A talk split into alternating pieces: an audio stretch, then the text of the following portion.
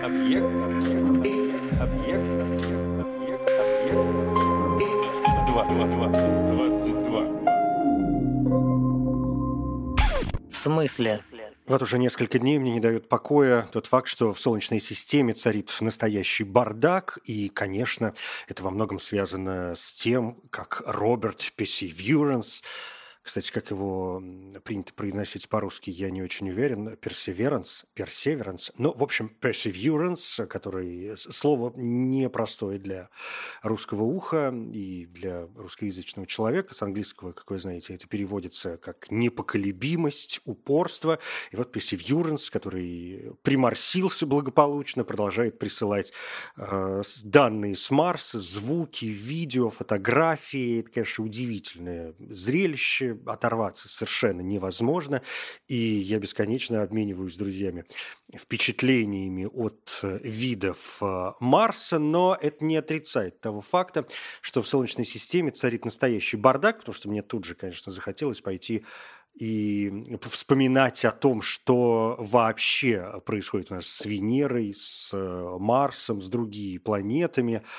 И оказалось, что там происходит черт знает что. И помните, когда-то в школе, конечно, мы об этом рассказывали, но, видимо, не настолько подробно, чтобы эти познания остались на всю жизнь. Ну, а поскольку мы, я имею в виду человечество в целом, продолжаем исследовать космос, слава тебе, Господи, то и новые данные э, заставляют волей-неволей вспоминать то, что, кажется, было навсегда забытым. Ну, вот я произнес слово «бардак». Это, кстати, тоже очень забавная штукенция. Вы знали, что э, раньше слово «бардак», которое мы сейчас пишем через 2А, бардак, э, произносилось и писалось через О, то есть он был бордак, э, потому что его этимология восходит к слову бордель, к нормальному французскому слову, плюс вот это, э, этот суффикс «ак» по аналогии, например, с кабаком, ну, то есть в первую очередь, наверное, по аналогии с кабаком, и изначально бордак – это, как и бордель, конечно, публичный дом, такая проститутошная, надо подкаст, наверное, сделать с таким названием.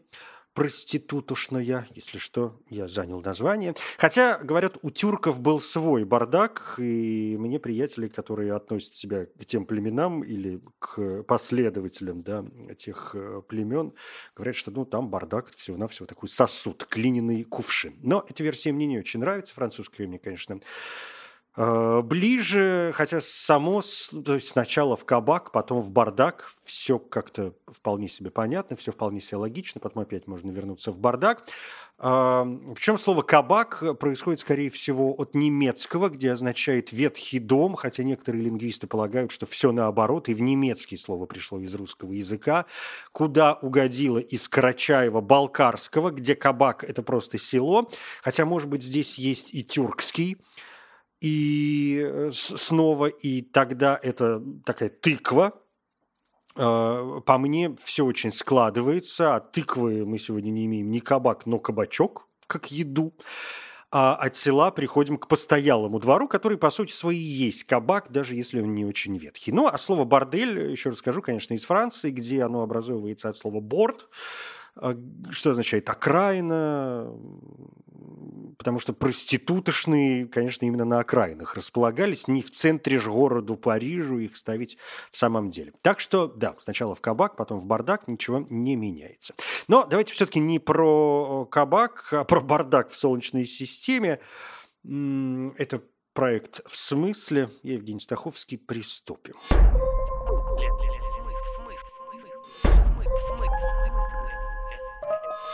В смысле?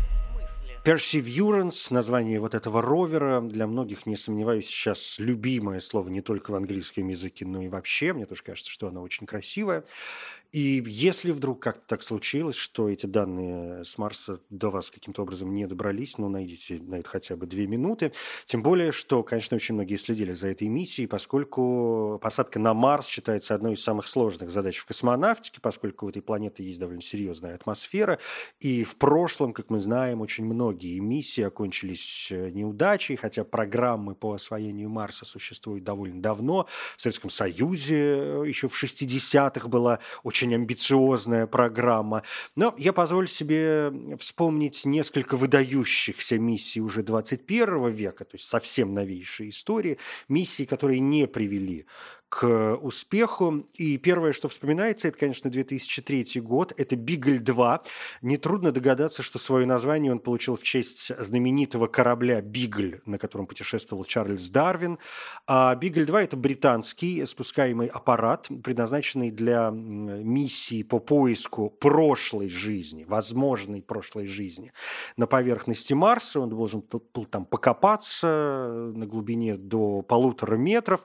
Миссия стартовала с космодрома Байконур 2 июня 2003 года. Э, Бигль-2 был посадочным устройством на Марс, и это устройство было установлено на верхней палубе орбитального корабля «Марс-Экспресс». И он был выпущен с орбитального аппарата к Марсу в декабре 2003 года. Через 6 дней вошел в атмосферу на скорости порядка 20 тысяч километров в час. И э, в ожидаемое время приземления на Марс мы тут на Земле не получили никакого сигнала о том, что там вообще происходит. И на протяжении многих лет, ну окей, не многих, но нескольких лет э, мы оставались в неведении, и только в 2015 году, то есть через 12 лет, тайна раскрылась. После замедления, сейчас нужно включать воображение, после замедления в марсианской атмосфере парашюты аппарата раскрылись, и на высоте около 200 метров над поверхностью, над посадочным устройством, надулись большие подушки безопасности, чтобы защитить аппарат при ударе о поверхность. Посадка произошла примерно в 2 часа 45 минут всемирного времени 25 декабря 2003 года. В течение января и февраля 2004 было несколько попыток связаться с Бигль-2, неуспешно, и в итоге миссия была объявлена проваленной. Анализ изображений, полученных уже в 2015 году, позволил предположить, что после приземления мешки сдулись, и верх посадочного модуля открылся, и при этом сработали только две из четырех солнечных батарей, при этом заблокировав антенну связи корабля. Ну, то есть с ним вроде как должно было все в порядке, но антенна связи, все, сигнала нет, передачи нет, и мы тут на Земле понятия не имеем, что там э, происходит. К слову, Бигль 2, поклонники кино это отлично знают, стал героем фильма «Трансформеры». Он там успешно приземлился на Марс, но его немедленно уничтожила раса злых э, десептиконов, которые вообще хотели уничтожить все человечество. Ну вот начали с Бигля-2. Следующая история – это 2011 год. Российская автоматическая межпланетная станция Фобос-Грунт даже не смогла покинуть окрестности Земли. Исходя из названия Фобос Грунт, нетрудно догадаться, что аппарат должен был отправиться даже не на сам Марс, а на один из его спутников, а именно Фобос, Фобос и Деймос у Марса, мы помним. Целями миссии было изучение Марса с орбиты, атмосфера, пылевые бури, плазма, радиация. А, кроме того, с Фобоса должны были взять образцы грунта и доставить их на Землю для научных исследований. И изучать э, происхождение марсианских спутников и их связи с Марсом. Это тоже приоткрывает э, некоторые тайны. Кроме того, конечно, всегда интересно, как астероиды и их удары влияют на формирование планет земной группы, не вот этих газовых гигантов и ледяных элементов, о которых я скажу, ну, немножечко, немножечко позже. А планеты земной группы, Марс, Венера в первую очередь, конечно, они к нам ближе всего, с ними наиболее интересно. Ну и, конечно, это исследование жизни. В данном случае, если говорим о Марсе, возможно, и прошлой э, жизни или настоящей жизни. Бог его знает, что там может происходить. А, кроме того, поскольку Марс давно нас тревожит, конечно, отправление аппарата на Фобос э, могло еще и помочь исследователям, ученым, инженерам и так далее, и так далее, э, более серьезно о том, насколько вообще возможна миссия на Марс, причем не только туда, но чтобы потом еще и обратно. Аппарат был запущен с Байконура, как я уже сказал, в 2011 году. Согласно первоначальным планам, выход на орбиту ожидался в сентябре 2012 года. Возвращающийся аппарат должен был достичь Земли в августе 2014, но в итоге Фобос Грунт отлетел от Земли всего на 345 километров, и там двигатели, которые должны были вывести аппарат с орбиты Земли, отказались выполнять команды, и всего через два месяца после запуска Фобос грунт начал падать, а дальше тоже расходятся данные, потому что одни говорят, что он сгорел в атмосфере, другие, что он упал в Тихий океан где-то к западу от Чили, а третьи, что его осколки приземлились в бразильском штате Гойяс.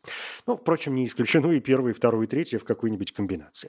Ну, еще одна история, она уже связана с э, проектом Скиапарелли. Это это проект совместной миссии Европейского космического агентства и Российского космического агентства.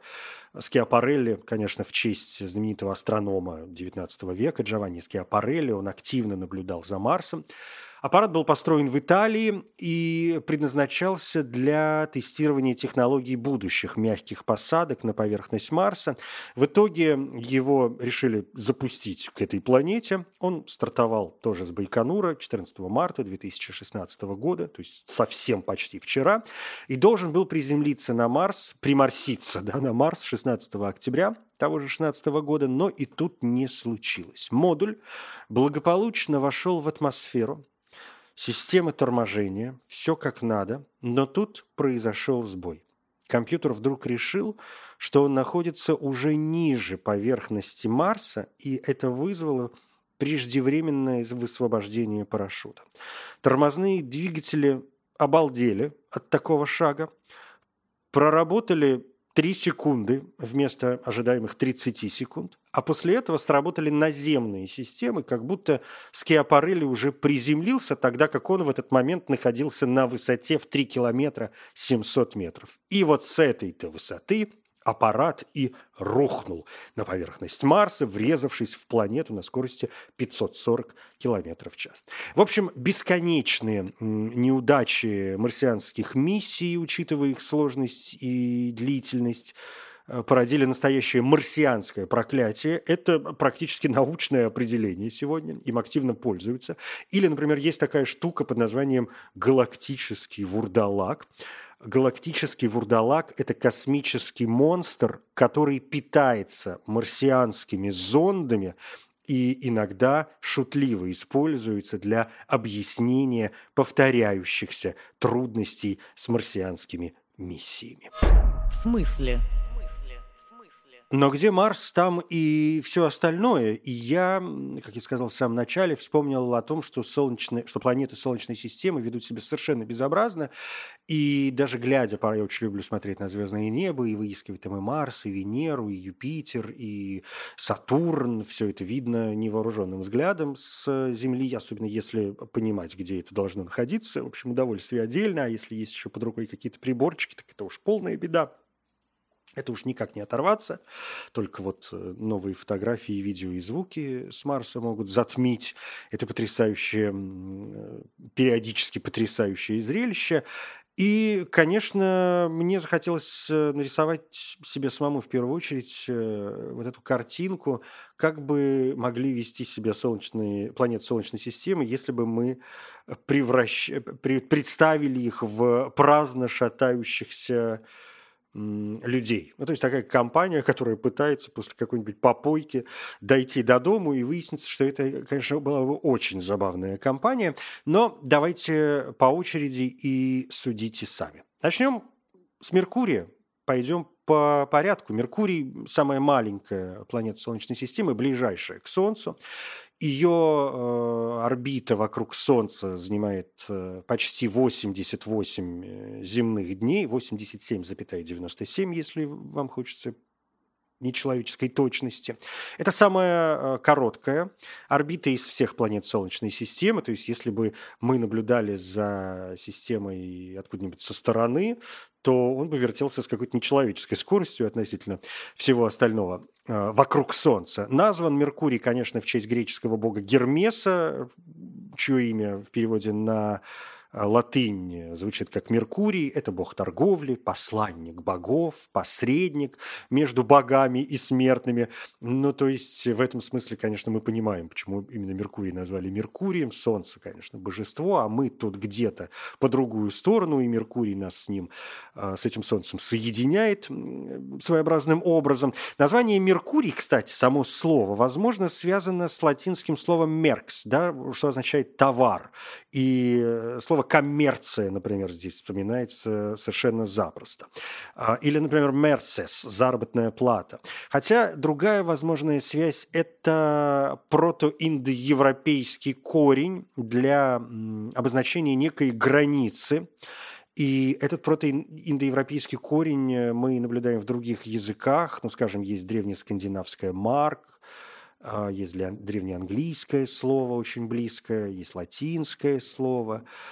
А, есть э, греческое слово, означающее хранитель э, границ, и здесь имеется в виду роль а, своеобразного моста между верхним и нижним мирами.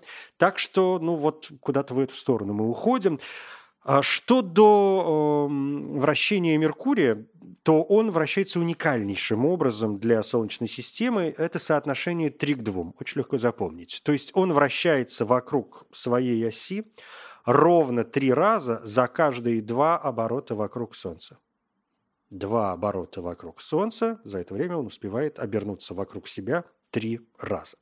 Наклон оси Меркурия почти равен нулю, то есть в нашей дружеской компании это такой самый трезвый человек, который пытается всех остальных дотащить домой. Он идет ровно, он знает, куда он чешет, и так он периодически только поглядывает на тех, кто тут рядом с ним передвигается и проверяет, все ли на месте. При этом пытается двигаться, как мы выяснили, довольно быстро.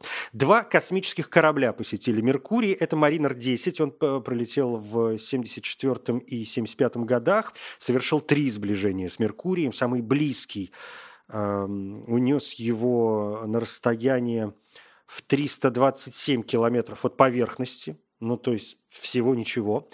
При первом приближении приборы обнаружили магнитное поле, э, к великому удивлению тогдашних планетных геологов. Второй подход э, в основном использовался уже для получения картинок, изображений с э, планеты, а с помощью третьего подхода были получены обширные магнитные данные, которые показали, что магнитное поле Меркурия очень похоже на магнитное поле Земли, которое отклоняет солнечный ветер. И 24 марта 1975 года, всего через 8 дней после последнего сближения, у Маринера-10 закончилось топливо. И э, поскольку его орбиту больше нельзя было точно контролировать, диспетчеры миссии приказали зонду выключиться. Кстати, считается, что э, вот на сегодня, на 2021 год, э, считается, что Маринер-10 все еще вращается – вокруг э, Солнца, проходя мимо Меркурия каждые несколько месяцев. Но это одна миссия. Еще была миссия под названием Messenger 2004 года. Messenger совершил вокруг Меркурия уже более 4000 оборотов за 4 года, прежде чем израсходовать топливо. Вообще вот эти цифры и вот эти показатели, понятно, что я их произношу не просто так, а они показывают, знаете, нам иногда кажется, что, ну, у меня есть такое ощущение, что мы куда-то там улетели в космос, и, в общем, особо там ничего не происходит. Ну, строим Международную космическую станцию, что-то куда-то отправляется, все думаем о том, что нам делать с Луной, и как исследовать Марс, не говоря уже о всяких других планетах. А вот посмотрите разница, да, 1975 год, Маринер 10, да, 74-75 год, Маринер 10, и 2004 год, Мессенджер. Прошло 30 лет. Маринер проработал э, 8 дней, ну, чуть, ну, не 8, да, 8 дней после последнего сближения, да, это я говорил, у него закончилось топливо, и он э, проработал, в общем, относительно немного – а мессенджер проработал э, э, на протяжении гораздо большего периода времени и сделал 4000 оборотов за 4 года, прежде чем вот израсходовать топливо и упасть на поверхность планеты 30 апреля 2015 года. То есть прошло 11 лет.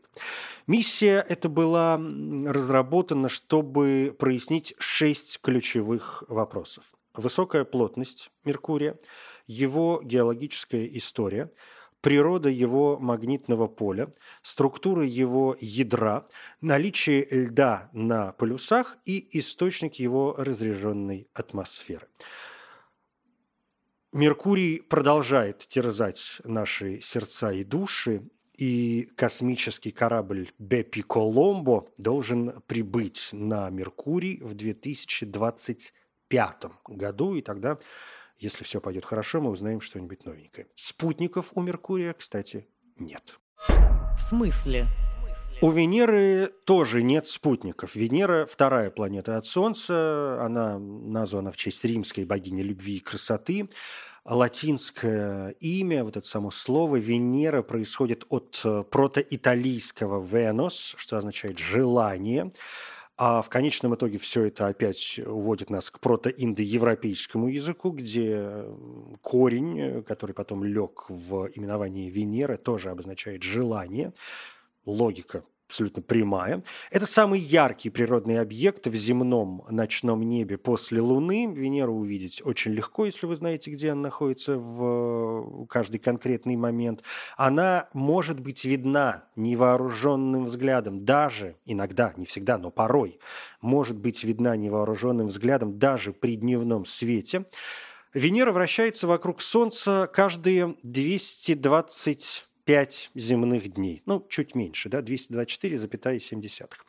А, с периодом вращения э, в 243 земных дня на вращение вокруг своей оси у Венеры уходит больше времени, чем у любой другой планеты в Солнечной системе.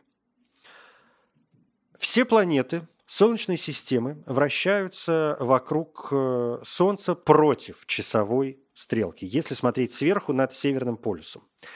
И Земля, конечно, тоже не исключение.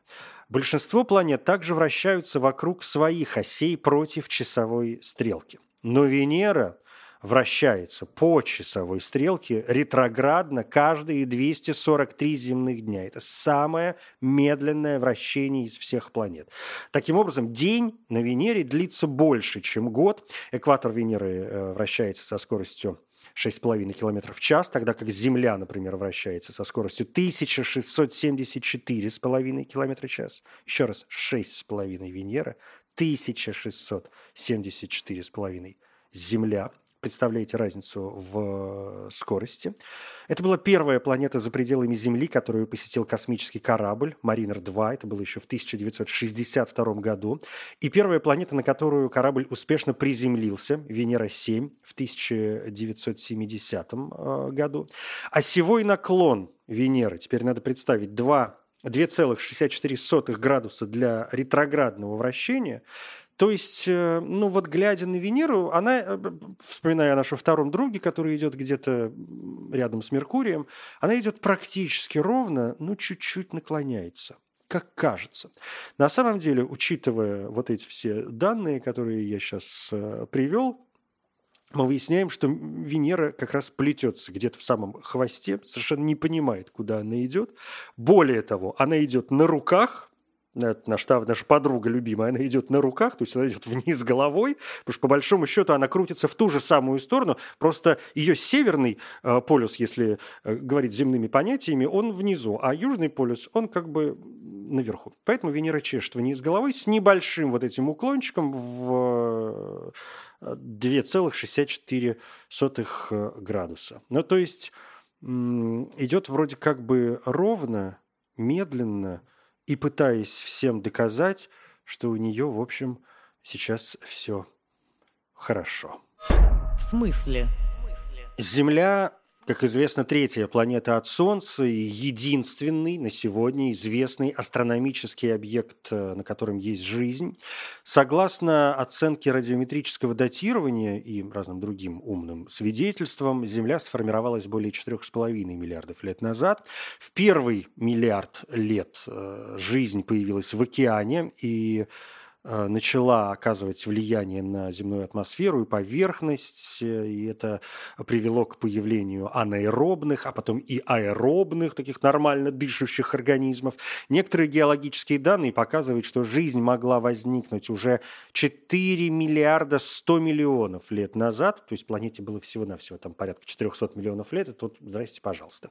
С тех пор сочетание удаленности Земли от Солнца, физических свойств нашей планеты планеты и ее геологической истории позволила жизни развиваться и э, процветать, Земля носит свое название где-то с 1400 года, однако кто именно так ее назвал, неизвестно. В каждом языке свои прибаутки. Ну, скажем, английское earth, вот этот сложно выговариваемое слово для, опять же, русскоязычных людей, оно возникло от англосаксонского слова, видимо, где-то 7-8 веков, где это слово обозначало, собственно, землю или грунт, так же, как и в русском слове. Земля произошла от земли, да, от грунта, от того, что у нас под ногами.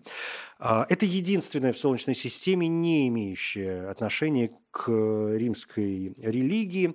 Если, опять же, говорить о русском происхождении слова «земля», о русской этимологии, то это вообще общеславянское слово, не русское, да, общеславянское, образованное методом суффикса, суффиксальным методом от э, исчезнувшего слова «зем», что, собственно, опять же означает «земля», да, что означает «пол», то, что внизу.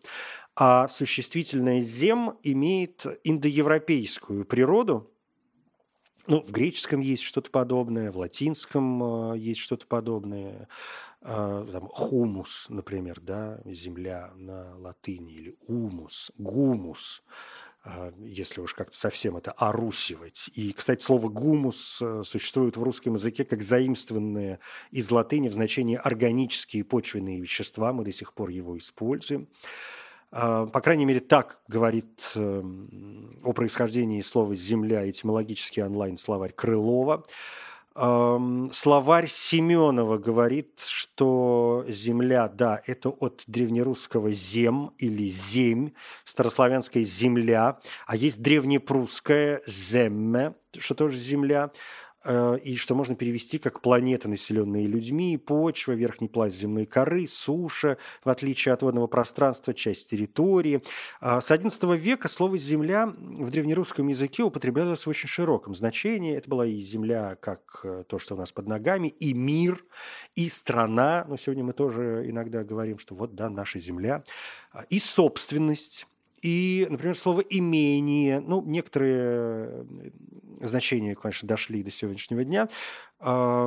Современная форма явилась результатом нескольких фонетических процессов, которые привели к тому, что на месте изначального вот этого «земья», а именно так звучало это слово, э, из-за звука «йод» появился звук «эль» и земля превратилась в земля.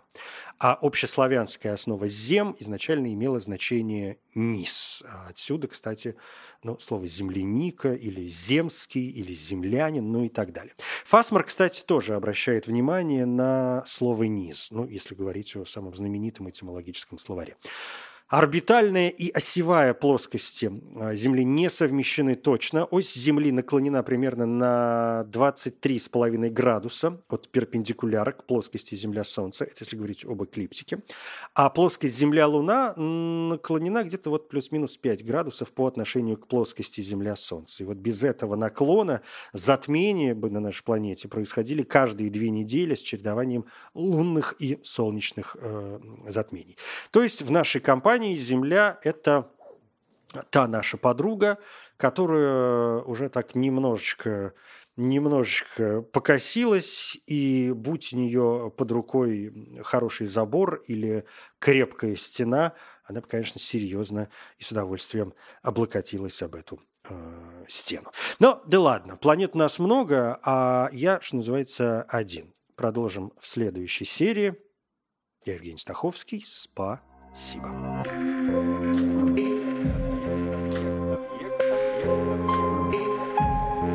Объект 22.